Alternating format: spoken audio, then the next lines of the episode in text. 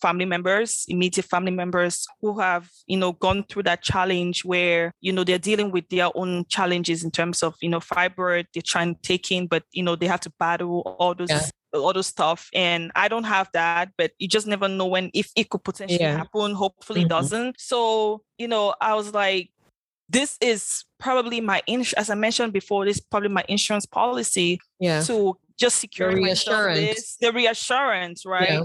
to securing this for long term because you just never know what may happen welcome to the show I am your host, Anya Fombat, and I spark the heart conversations that challenge questionable cultural and societal norms that threaten the well being of the African community.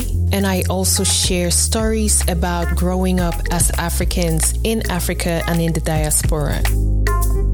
I strongly believe that normalizing open discussions and sharing experiences, whether good or bad, will not only make you find your voice, but will broaden your sense of purpose and empower others to do the same.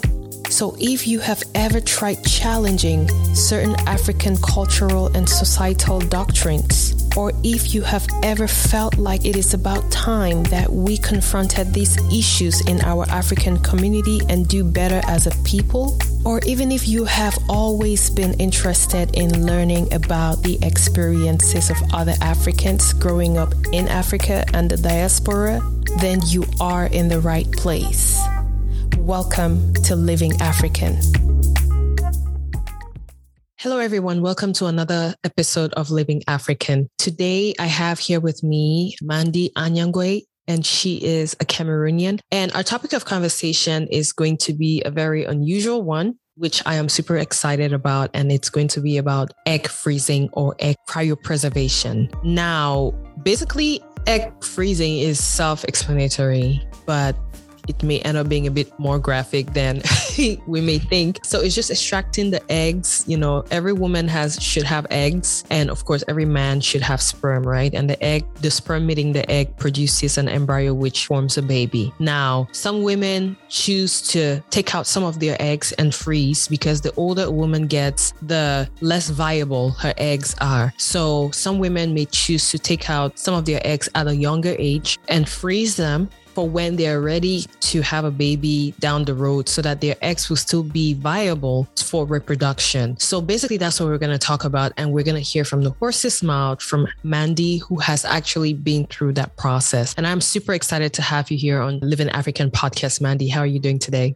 I'm good. Thank you. Thanks for having me and good to see you again. I know. Thank you. The last time I saw you was like almost a decade ago. Imagine. Yes. I know. In, in, Cameroon, we're eating fish and down. I know. I know. I know. That was that was super fun. Yeah. I look forward to seeing you again, honestly. But I am super, you know, glad to have you on here for us to have this conversation, which I hope will be as interesting as much as informative. So let's just go straight to it. So, can you please tell us a little bit about yourself and basically your story in regards to egg freezing?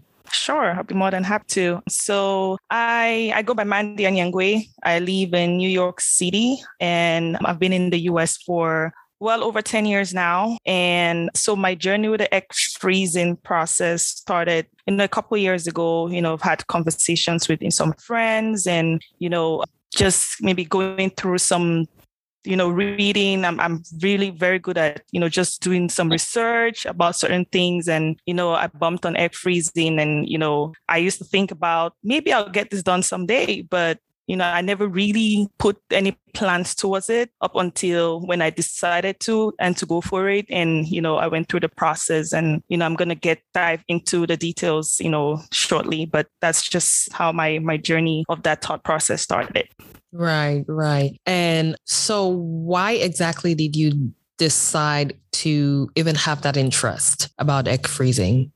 Sure. So, 2020, right? You know, 2020, the the, the year of the pandemic, the everything year of the right, the lockdown, everything changed. You know, everything changed. So you know, the your mindset about looking at life. You know, in a lot of ways. You know, 2020 gave us a lot of time to do some self reflection. Yeah. Um, 2020 gave us time to actually, you know, take interest into our personal growth into our friendships communicate more because we had a lot of time to ourselves mm-hmm. and i remember having a conversation one of my girlfriends shout out jane she's based in canada edmonton and she was telling me her process of you know she was going through some challenges you know with this whole fibroid thing and you mm-hmm. know i have mm-hmm. a lot of family members and friends who mm-hmm. you know are going through the same process or going facing the same challenge mm-hmm. and you know she told me about potentially doing it and you know that's why i started doing some you know research on it and looking at potentially doing it. And uh, yeah, I went through at that time I was really working at my current company and uh, that's Amazon. And um, you know, I went through the benefit process, read through the fine print of if you know potentially they can cover it, and I could I saw that they did. So that's when I started taking much more interest and looking at potentially doing it. But at that mm-hmm. time, still I didn't have a timeline, but I was like, it's something I'll probably do, right? So yeah. I started reading through about why people freeze their eggs because you know people do it for various reasons. Some people want to focus on their career, some people want to do it because of health reasons reasons. Some people want to do it because it's like an insurance policy, you know. Yeah. And the la- and the latter was the reason why I did it. I decided to look at it like an insurance policy where you know you just never know what will happen in a year or two. You just never know what mm-hmm. happen down the road. And if I am fortunate enough for my job to cover 90% or maybe 95 percent yeah. of the cost, why don't I go for it? Right. So that's that's that's what triggered me to to really take so much interest in it. Yeah. I mean, that's such a bold move that you made. I, I don't know any other person that has ever made that move, you know, because it's something that we always think that, oh, yeah, these are things for people in the West, you know, yes. people who are not interested. I mean, usually, you know, freezing eggs basically means that if you want to have a child through those eggs, it will definitely be in vitro. And in vitro, again, is another taboo topic in our community. Nobody wants to talk about in vitro. I mean, I had a friend, an older friend who had done in vitro many, many years back. And it's like she herself did not even want the child to know that she was conceived by in vitro because they call them the test tube kids. She doesn't want the child's yeah, she she didn't want the child's self-esteem to be low because she was a test tube kid or something like that. It's so ridiculous. And you know, I mean, it just really goes to highlight the need for us having these conversations. We have to break that stereotype. We have to normalize these conversations. I won't want anybody calling my child a test tube child. I wouldn't want to be a te- to be called a test tube child. We breathe the same oxygen. We have yep. the same blood flowing in our veins. It doesn't matter how anybody was conceived. You know what I mean? So, yeah. and that has also been like a challenge for me, especially with you know, recruiting guests to come on the show to talk about IVF. I've actually spoken to a couple of women behind the scenes who want to, some of them start by having interest and then we end up saying, you know, hey, they end up saying, oh, I want to be anonymous because, you know, I don't want people to know it's me. And I'm like, I mean, sometimes I take anonymous guests. For example, if it's like, I mean, I've had anonymous guests before, like if people are trying to protect the innocence of the children in terms of like domestic abuse or, you know, divorce and marriages and saying things that happen, you know, you don't want your spouse your child to look at their mother or father differently and stuff like right. that. I understand. But a topic like in vitro, the same reason why I'm trying to normalize these conversations is the number one source of a challenge to me because I want us to openly talk about these conversations, but the people that want to come on want to be anonymous. So it defeats the purpose. You know what I mean? So I really appreciate you actually coming on here to talk about your story because this would probably or possibly open up the door for more women to come up and say, but this is, I'm not alone in this. This is something that's normal, you know. And I don't know, did you really know about any other person that had done this before? Especially in our African community? I had no idea. There was nobody I could use as a point of reference. You know, I talked to a few of my close friends, my support system, you know, and, you know, I was fortunate that, you know, I have a good support mm-hmm. system, as in for girlfriends and even male friends where, mm-hmm. you know, they, they, they will be like, yeah, go for it. Of course, there's some people who looked at me like, this Mandy, like you're always thinking out of the box. You're always going, you're always figuring things out your own way. But, you know, I personally did not see it as a taboo, like something mm. weird. You get what I mean? Like, yeah, yeah. you know, I saw it like another end, uh, means to an end at yeah. some point, right? And you know, just to piggyback on what you said before about you know this stereotype and how we, especially Africans, yeah. we look at things. You know, you called out IVF process, how people yeah. consider kids as test tube kids. Yeah. You know, it's just the same way I've heard people talk about if having birth you go through the whole natural birth as we call it mm-hmm. and you're you're seen as a brave woman as brave woman yeah who do c-section mm-hmm. you know I've, I've actually been in a in a community or in a part of a conversation where you know a lady on aunt asked somebody put to burn a lady was like was it natural was it c-section i'm like why is it why does it matter why does it matter yeah you get what i mean like it's we really really have to change that yeah that mindset we really really need to do better in mm-hmm. terms of this because they, i'll tell you a lot of these kids that we call test tube kids are probably way better, smarter than yeah. you know natural kids. You get what I mean? So it's just we just have to look at a kid as a kid. We have to look yeah. at people go diff- take different routes, different yeah. paths to achieving something. So we shouldn't really, you know,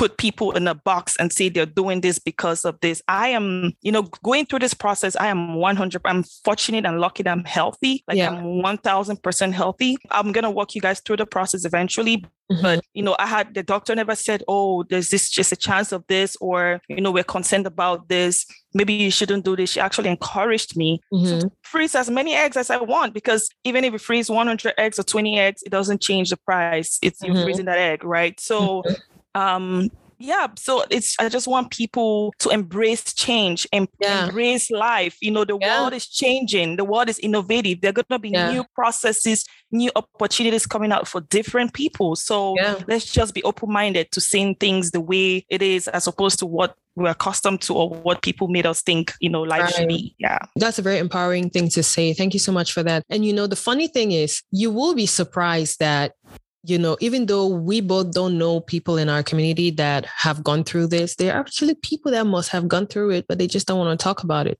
They're hiding it. And then they probably will talk about it with their immediate partner when they want to do it finally, when they want to do the IVF and stuff. Like I, I feel like there are many more cases of IVF in our community than we even know about. But a lot of women, especially, they don't want to look like they're, you know, they're weak. Or even the men, they don't want to look like, you know, they can't procreate the natural way. But then again, like natural is what the community or the society sets as a standard. You know what I mean? Like yeah. you said, it's a means to an end. It doesn't matter how you get there, it matters that you get there right? And that's the same thing that's applicable to life. It doesn't matter you want to be a doctor, you want to be uh, whatever. It doesn't matter how you get there. People spend eight years, people spend 20 years, people spend four years. It doesn't matter how you get there as long as you get there, you know. So I hope that we sparking this conversation, us sparking this conversation will literally open up another kind of worms for us to really take a look at ourselves in, in the mirror and ask if we're really honest with ourselves and the people around us and try to use our stories to empower those around us us. So going back to the egg freezing process, one of the things that I really like that you did, which a lot of us as Africans, especially, we don't really take the time to do is to actually make that informed decision, right? And to make mm-hmm. that informed decision, it requires a lot of research. It requires us to do the work you know, we don't like doing research because research has not really been a big thing in our community, even growing up. We just do things mm-hmm. because somebody tells us to do it. Like, oh, if your neighbor has done something and it's good, they're like, oh, yeah, I did this thing. It was good. You should try it. But you're not really asking for your own self. Like, is this really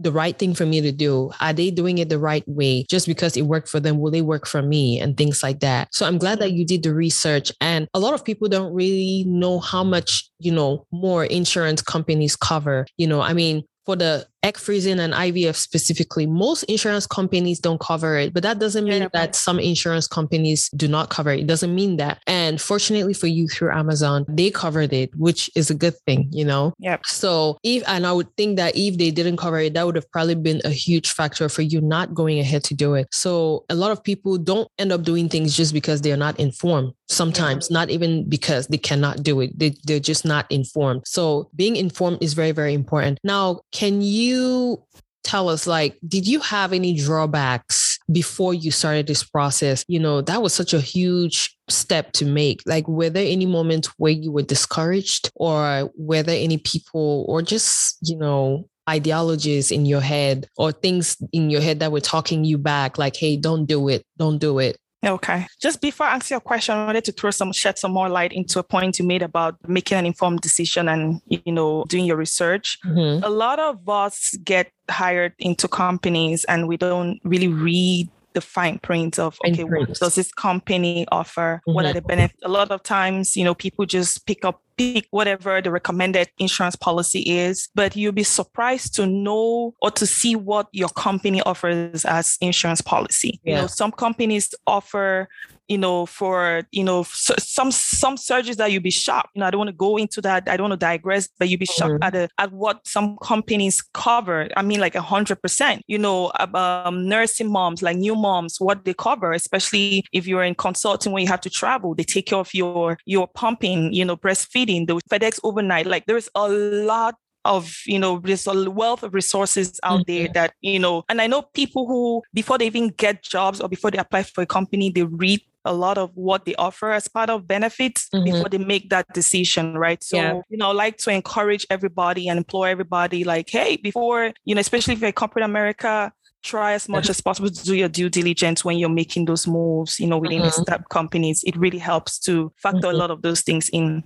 Mm-hmm. Now, to answer your question, in terms of drawback, I really did not like when I made that decision, right? I'd set goals for 2021, mm-hmm. and it was one of the goals that I'll do it, but I didn't put a timeline to it. So, but once it just kicked, it just clicked like, you know, I came back from vacation and, you know, I was looking at you know, this is October. I have this three months to go to the end of the year. You know, what's next?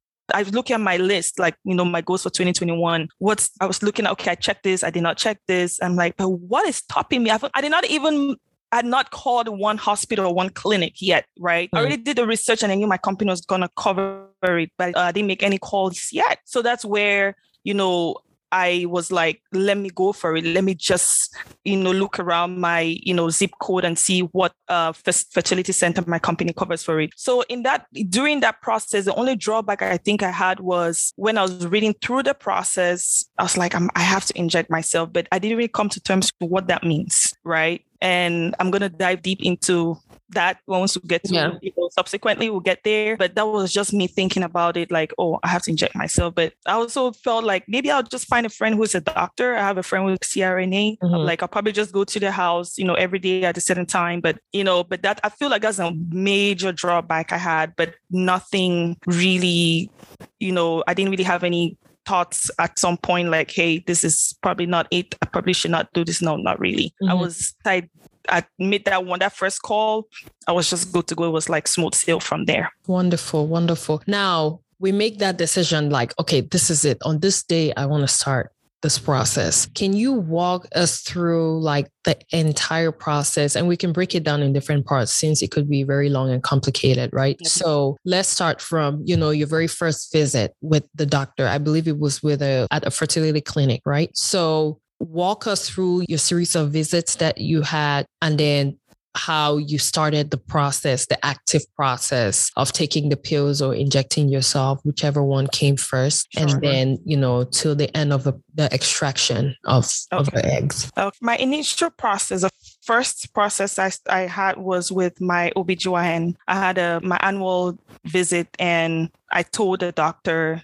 that's when I made that decision, right? Like, this is it. I'm going to make that call. I told her, hey, I really want to do the freezing this year because we had talked about it my prior uh, visit. And I was like, what's your thought on this? And, you know, she's like, yeah, I'd rather have your 30 year old egg than your 38 year old egg. If you want to have kids at 38, I have no problem with that. But I'd rather use your 30 year old eggs than your, hmm. you know, than your 38 year old egg. Not that you can have kids at 38, no, but yeah, she was like, if you, yes, if you freeze your eggs and you want to start having kids at 38, even if I know you, you have maybe 80% chance or 100% chance of, you know, taking it naturally, I'd rather have that. Right. She, so she made it seem so easy. Like it's not a big deal, you know? Right. Right. And so right there, I made that call. Like I went through the hospital fertility clinics that called that my insurance covers. Mm-hmm. And I called the first doctor and the doctor was not available until the next the following year. I was like, okay, which doctor is available? I went through, did my research, looked at the reviews because I wanted somebody who was who was relatable, you know, mm-hmm. someone who had empathy. Though to me, those things are important that I can relate with, right? I didn't care if it was a male or female. I really did not have a preference. So uh, this doctor, Dr. Bishop, was available to see me the following week after my OBGYN visit. And I was like, okay, book me with her, right? So our first visit was a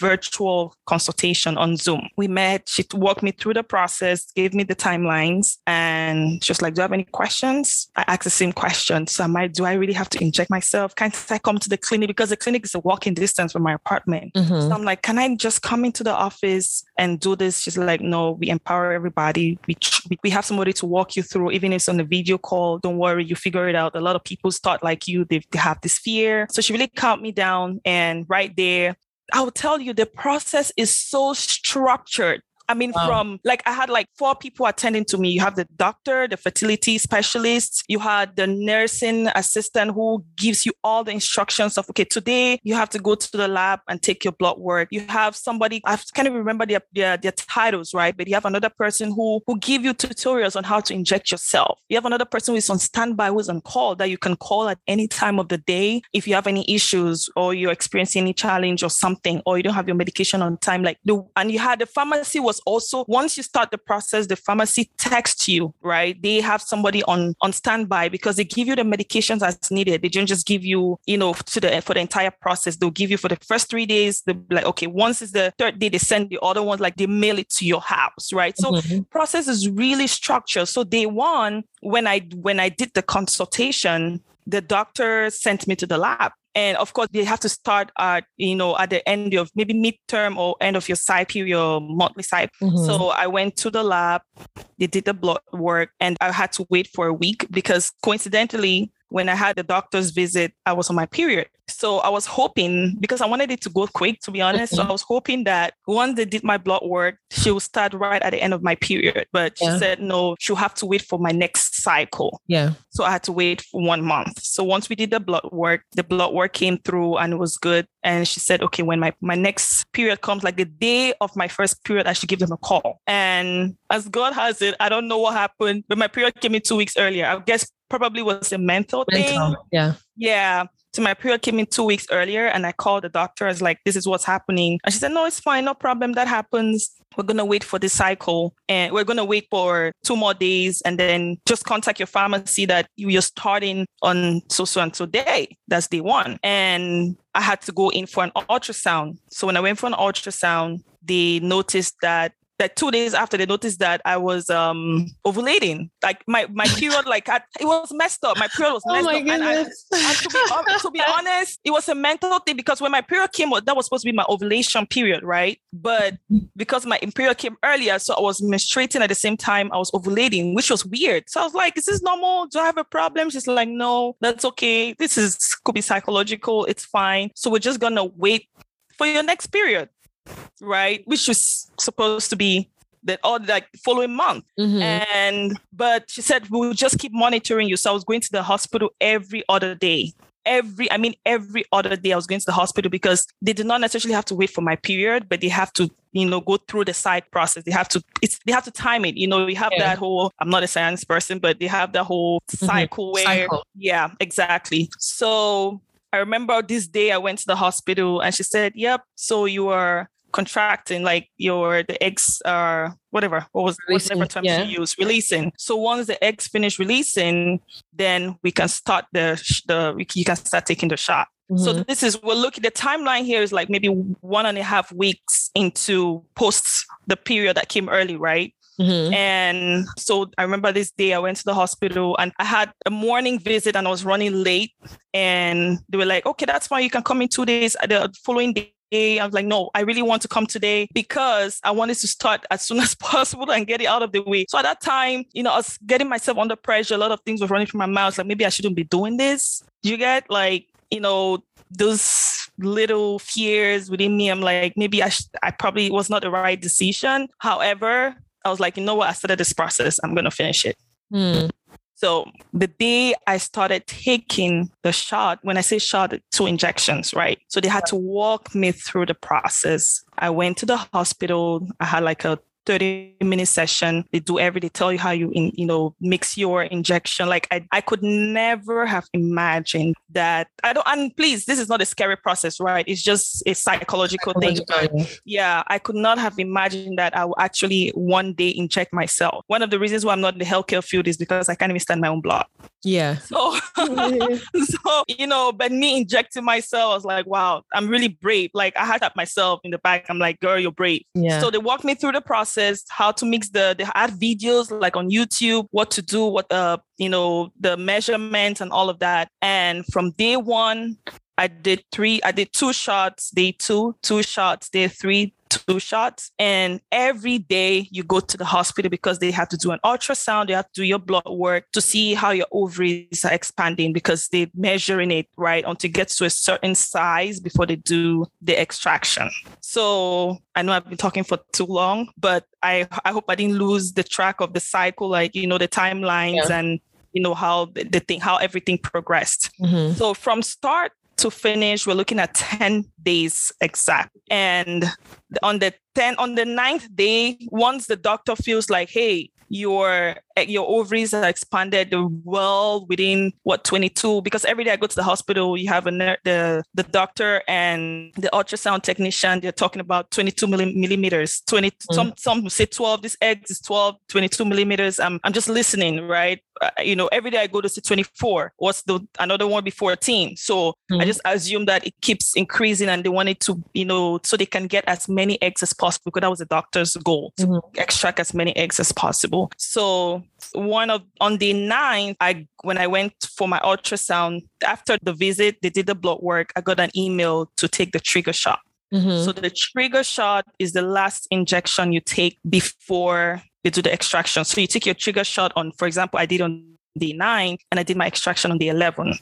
And that was the entire process from start to finish. So you go to the, when you start the injections, you go to the hospital every other day. Yeah. And once you're midway through, you go to the hospital every day for your mm. ultrasound and blood work. Some days they'll be like, we don't need a blood work today, we need an ultrasound. Some days you don't need ultrasound, you need a blood work, depending on how, you know, your blood count is, depending yeah. on how the ovary sizes are. So those that, that was kind of like a timeline. Right. Thank you for sharing that. Now, in the extraction, the active extraction process, were you like awake or like was it like surgical? Was it invasive?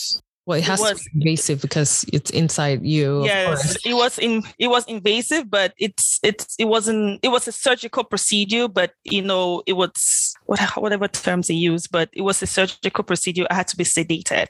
Yeah, you had to be under anesthesia. Yeah. Yes. Yep. Under anesthesia. So the last day prior to your I remember I took the trigger shot on the 11th on the 9th and my extraction was the 11th. The night of the 10th, you're not supposed to eat, drink, or do anything after Midnight. 8 p.m. After no, I think mine was 8 p.m. Because I was taking my I was taking my shots at 8 p.m. That was my cutoff time. Mm-hmm. So I think it was at either 8 p.m. or 10 p.m. But it was around that time. So I was not supposed to do anything until my extraction at 7 a.m. the following morning. Mm-hmm. So you go in 7 a.m., you know, they do their typical stuff, you undress. The nurse anesthesiologist takes you in, puts you in, asks you all those questions. remember he asked me, what's your favorite destination spot or where would you like to go? Whatever. I remember saying the Maldives, and that was the last yeah. thing I remember. Ah.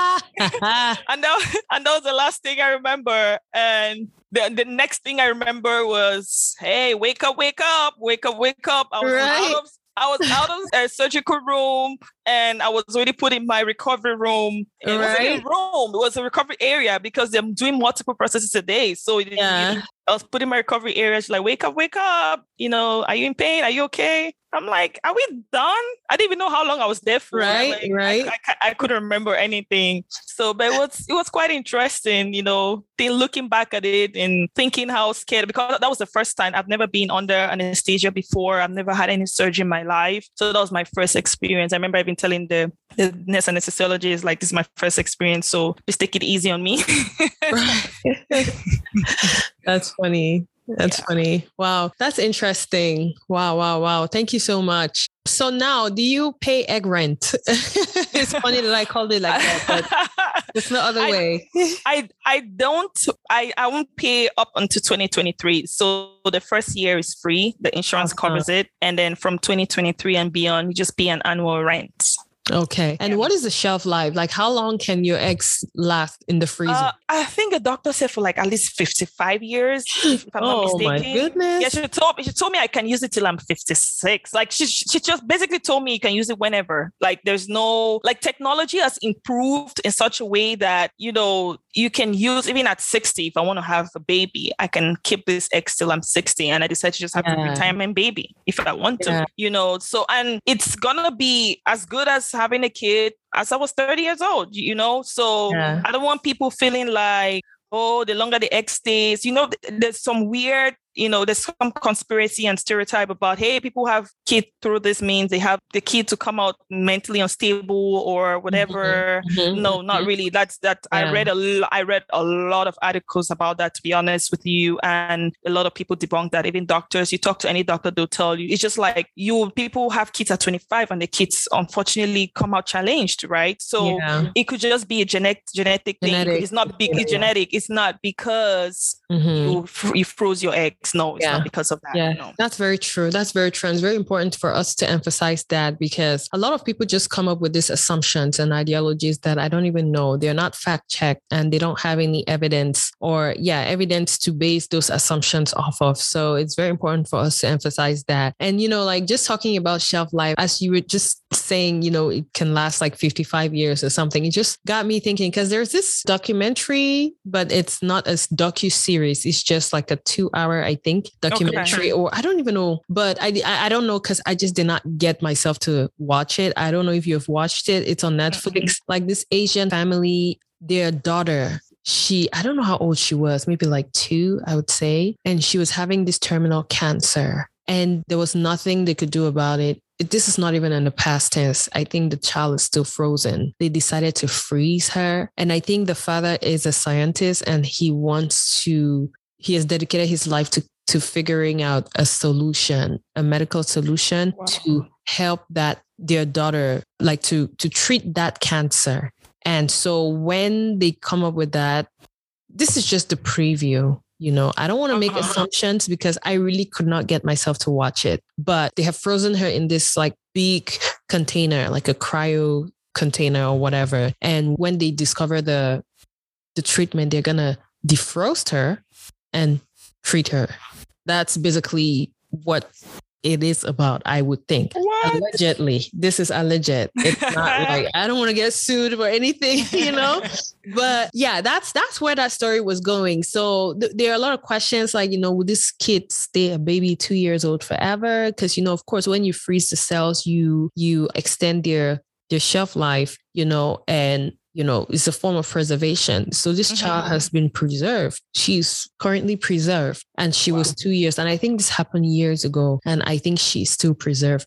Like they just cannot let go of her. They cannot see her die. So I don't even mm-hmm. know where her soul is. You know, things like that. As a Christian, you make me thinking, think like, yeah, where, where's her soul? Like, where's, where's her spirit? You know, yeah, like, is it yeah. still in the body or where has it gone? You know? So yeah, it's, it's, it's a freaky concept, I would yes. say. And I, I, don't, I can't get, as a mother, I can't get myself to watch it. I swear. Yeah. Not even I as wonder, a mother. I, I saw it before I became a mother and I still cannot get myself to watch it. I, I wonder what the dad's timelines are like. Is he does he give himself like okay within two years or five years if I can yeah. solution I give up like yeah. just yeah I, am I'm, I'm definitely gonna let you know privately like the name. I saved it in my list. I still have not gotten myself to watch it but I just saved it because I don't want to forget about it. But these are mm-hmm. conversations that you know remind me of things like that you know like how long the longevity or the shelf life of you know a frozen egg is pretty long you know? So in the process you know what challenges did you experience? Ah. physically mentally emotionally hormonally? Everything. what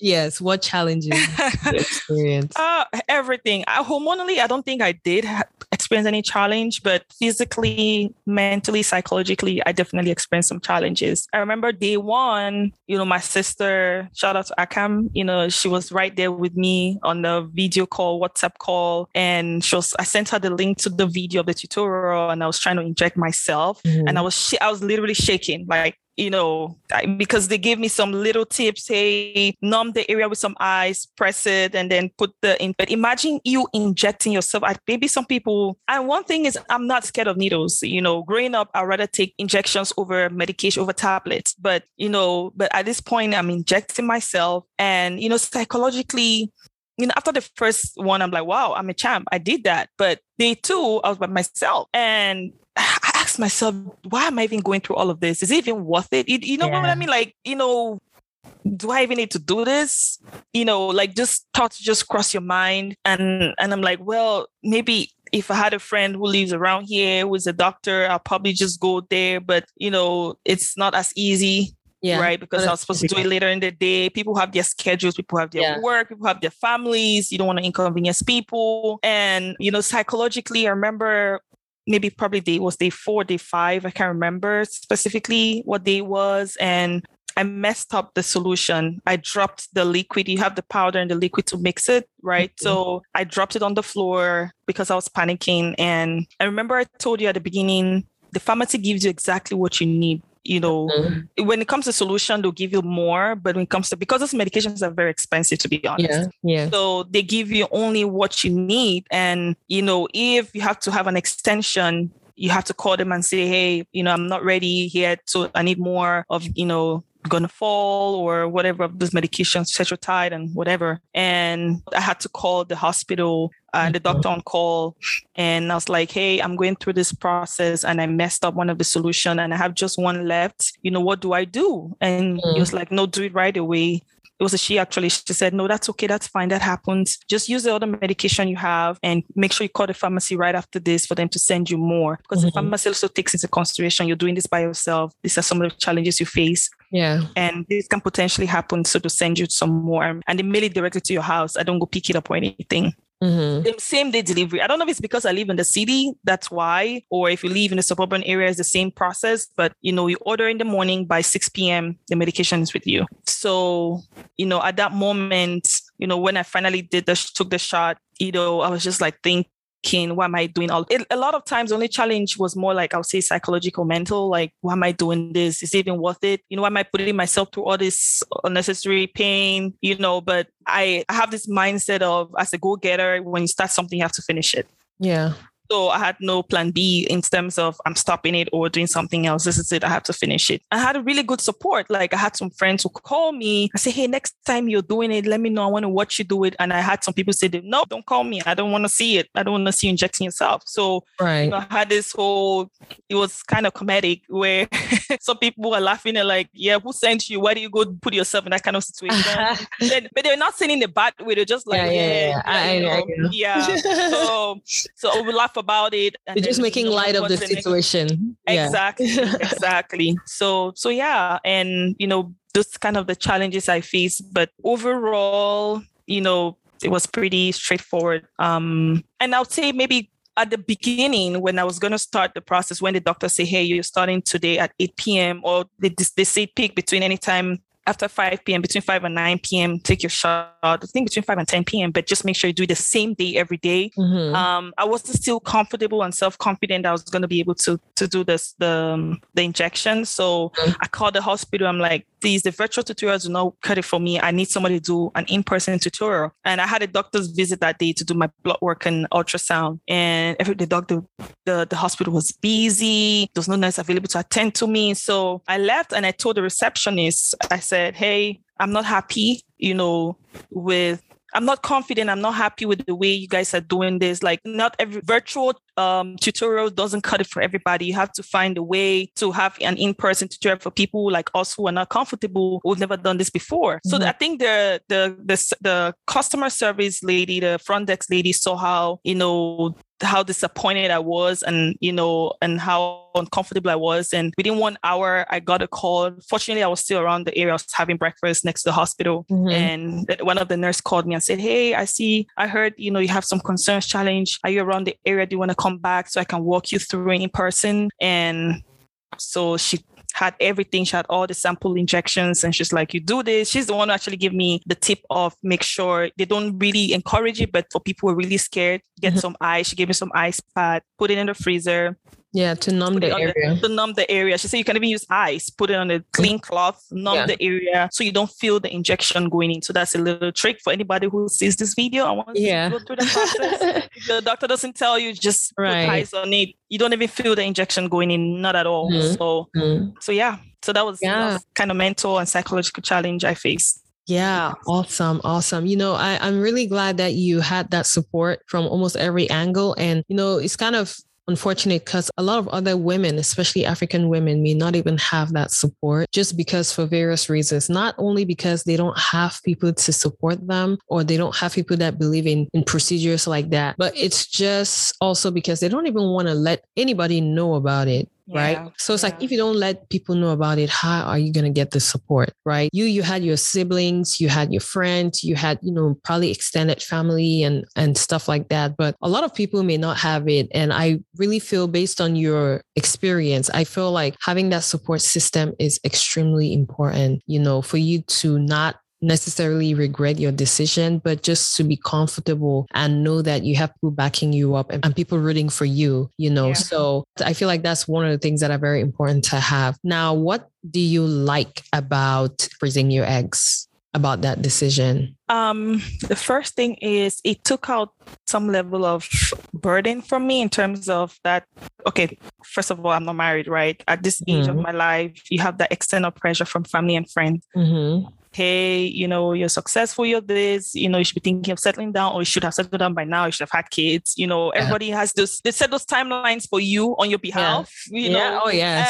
And, you know, so personal, deep within me, the only thing I had as pressure when it comes to, you know, as a woman, when it comes to settling down or having kids or getting married is the whole thing we call biological clock. Mm-hmm. And, you know, I have seen people, friends, family members, immediate family members who have, you know, gone through that challenge where, you know, they're dealing with their own challenges in terms of, you know, fibroid they're trying to take in, but, you know, they have to battle all those. Yeah. All those stuff, and I don't have that, but you just never know when if it could potentially yeah. happen. Hopefully, mm-hmm. doesn't. So, you know, I was like, this is probably my ins- as I mentioned before, this is probably my insurance policy yeah. to just securing the reassurance. This, the reassurance, right? Yeah. To securing this for long term because you just never know what may happen. I'm mm-hmm. always of the fact that you just never know what's going to happen tomorrow. You just yeah. never know what's going to Yeah, exactly. So I always felt like this would take some of that pressure off of my shoulders where I can actually take my time and do me and do what I want to do. And I know that this is not going to be a problem because a lot of us females when we get to a certain age, that pressure comes in and it's normal, it's natural. Hey, some people get married because they, they feel like I want to start having kids. It may not be the right situation for them. Yeah. So I never wanted to put myself in that position that where I have to settle or pressure myself to be with somebody I don't want to be because I feel like my biological clock. That to be, I'll be very transparent. Yeah. And that is one of the reasons why, you know, I was like, okay, I'm 30. I'm not in an exclusive relationship. I don't see myself getting married within one or two years. Mm-hmm. So why don't I do this? Right. Mm-hmm. And mm-hmm and it took off that pressure and it gave me some a little time to make up my mind or decide how I want this to be or how I want my planning my life for the short and long term. Yeah. Um, so I would see that as a reassurance policy where I don't have that pressure. It doesn't mean that I don't want to get because some people see that and say, okay, she just probably doesn't want to get married. At some point, she probably mm-hmm. to have kids. No, that's not why I did this. But it's a reassurance and insurance policy for in case I want I get to a point and marriage comes at a certain age where I'm having challenges, you know, having kids. Like my doctor says even if you get to a point where you find love, you want to get married, and you are ready to go naturally, I'd rather have your 30 year old ex or 31 year old ex. Right. That blatantly, you know, and yeah. So I'd rather go with an expert, somebody who's been in the industry for 25 years, who's mm-hmm. done this over and over, than just go with people's ideologies and yes. things that are not fact checked, right? So, yes. so that's that's that. I'll say the the key reason I did that, and in in addition to the fact that I've seen people, I know people are currently going through that challenge, and they were wishing that they did freeze their eggs, mm-hmm. wishing mm-hmm. that you know, I wish I did this, I wish I even knew about it. Right. you know right, what I mean? Right. You know, I was having a conversation with an aunt when I started, you know, going through the process. I told her about it. She was like, I wish I did it. You know what I mean? Like, I wish I knew about it. I wish I didn't prioritize that, but I was focused on education. I was focused on other things, which is fine. You know, it doesn't, it's not for every life. It's different. Yeah. It's a different path for everybody. But that was the key factor that motivated me to do it. And I'm happy I did it. And I feel, yeah, I feel like that burden has been taken off my mm. shoulder a little bit, lifted up, you know, and I can just take my time and do what I have to do and figure life out. So, mm-hmm. yeah. Mm-hmm. That's awesome. You know, and like you said, there are a lot of women actually out there who have probably thought about it or probably don't even know about it, but will would have wished someone told them about it or at least would have made that proactive decision to do it you know, and they didn't get to do it and they missed their timeline. But hopefully, this conversation actually sparks something in a lot of women to really look at their lives, especially women who are like hitting their mid and late 30s. Like, okay, if you don't, you, you never know, you could get married in one month, two months, you could get married in 10 years. You know, you never know what happens. But for your own reassurance or your own assurance, like if that's something that you know you want to consider doing. Hope this conversation that i'm having with you you know will maybe encourage them you know to try to do it you know. And i'm really grateful that we had a chance to talk about this. And for those women who actually are hesitant to do it or at least who just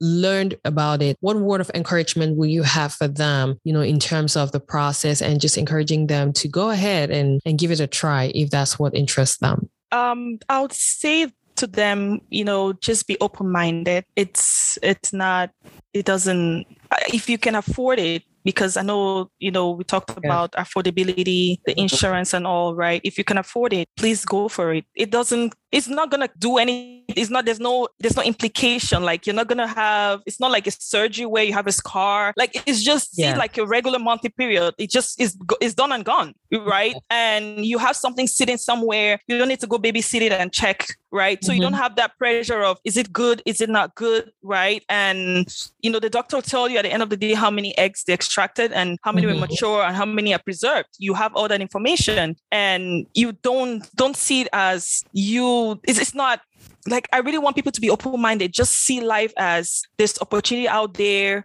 Yeah. See, see it as an as how can I even put it? Like I just want folks to take off that mindset of, you know, it's a taboo, it's it's not common. You know, my aunt will say this, people will say this, people yeah. look at me like I'm crazy. You know, just don't worry about it. Like the more we start doing things for ourselves and doing not things for, for our future and not for others, life will be much more simpler it'll be much more easy, right? And I, I think also that's what propelled me to even make that decision because I look at life a little bit different than a lot of my peers, mm-hmm. you know, which is fine. You know, everybody's different, but I you don't really overthink it. Just do it if you can afford it. Just mm-hmm. do it. And I know people were saving for it. I know people were saving. They have a goal. They're saving for it to get it done. And it varies, right? Prices vary. So it depends on your state. Depends, you know, like some insurance companies will cover half of it yeah. or maybe all. So just do your research research, you know, even if it means leaving and joining Amazon, I'm saying this now. leaving. right.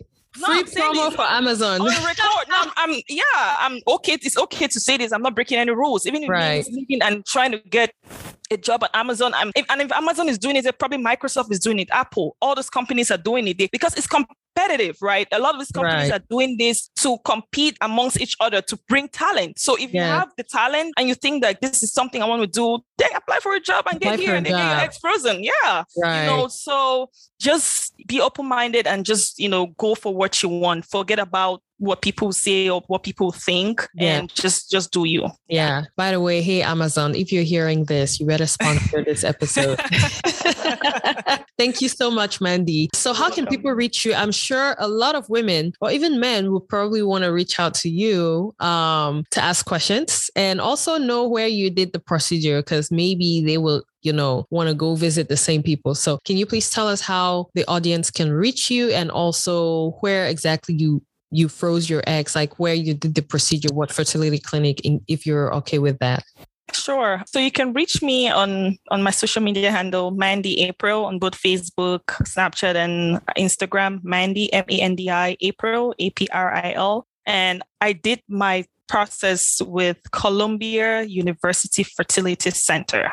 They are very reputable, and you know if you check them out, the, the I believe in reviews, right? So do your research, and there are multiple doctors there who do the same thing. So, but the doctor I did with was Dr. Bishop Lauren, mm-hmm. and so if you're interested, just hit me up. I'll be more than happy to share more details that I couldn't yeah. dive deeper into this. I'll be more than happy to have that conversation. Anybody who's thinking about this, and if you also are trying to maybe get into Amazon. We are hiring the talent. Right? Hey. Go ahead, and, go, ahead and, hit me up. I'll be more than happy to be a referral for you. So right. please just be open minded. I know. I know. You know, the purpose of this podcast was, you know, just to spark those hard conversations and make sure that people are looking at life from an open-minded perspective, right? And yeah. so, you know, episodes like this just solidify the reason why I started to begin with, because these are very unusual, or at least these are very rare topics that are never really openly talked about. Like you literally just spilled your business out to us, you know, and you didn't have to, but you wanted to because you wanted to start that trend of us opening up to one another without being insecure, without, you know,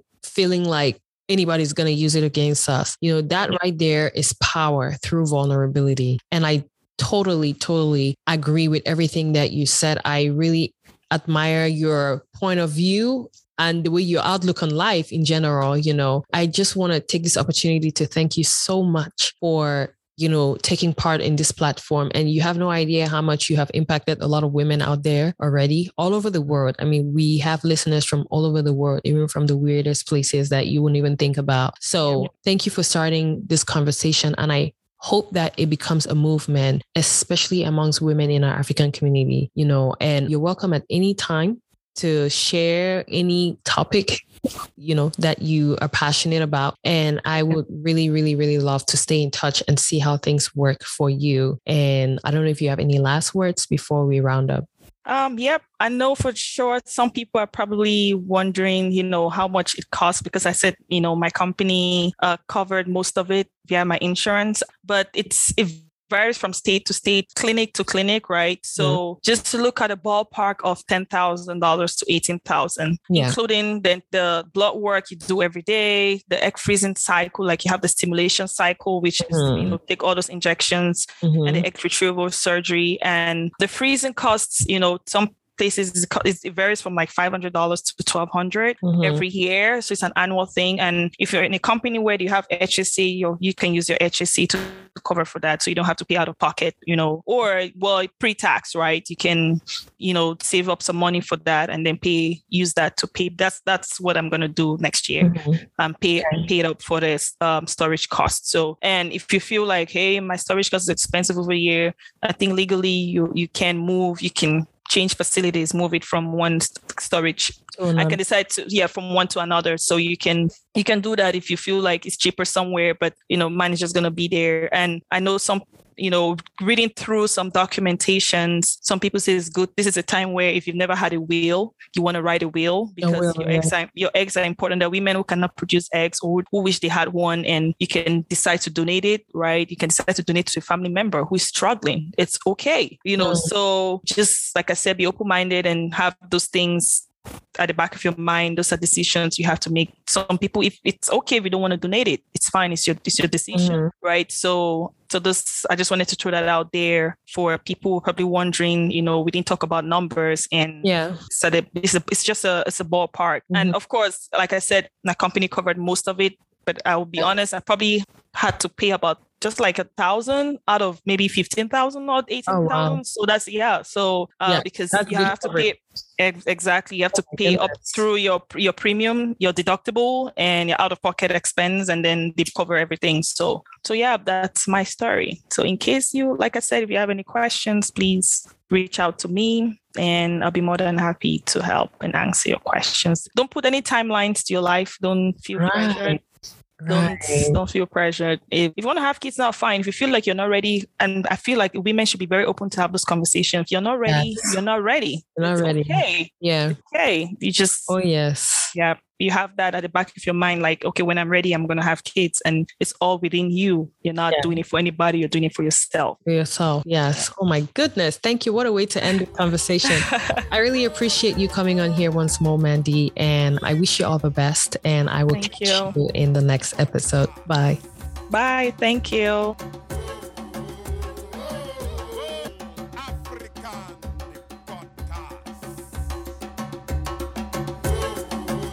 That's it for today. Thank you for listening to our show. If you want to participate in the show or find out more helpful resources, then visit www.livingafricanpodcast.com for more information or email us at hello at livingafricanpodcast.com. Also, don't forget to connect with us on all social media platforms at Living African Podcast. You can also connect with Anyo directly on Facebook or Instagram at Anyo Fambard. Thanks again for listening, and let's not forget to be more understanding and nicer to one another.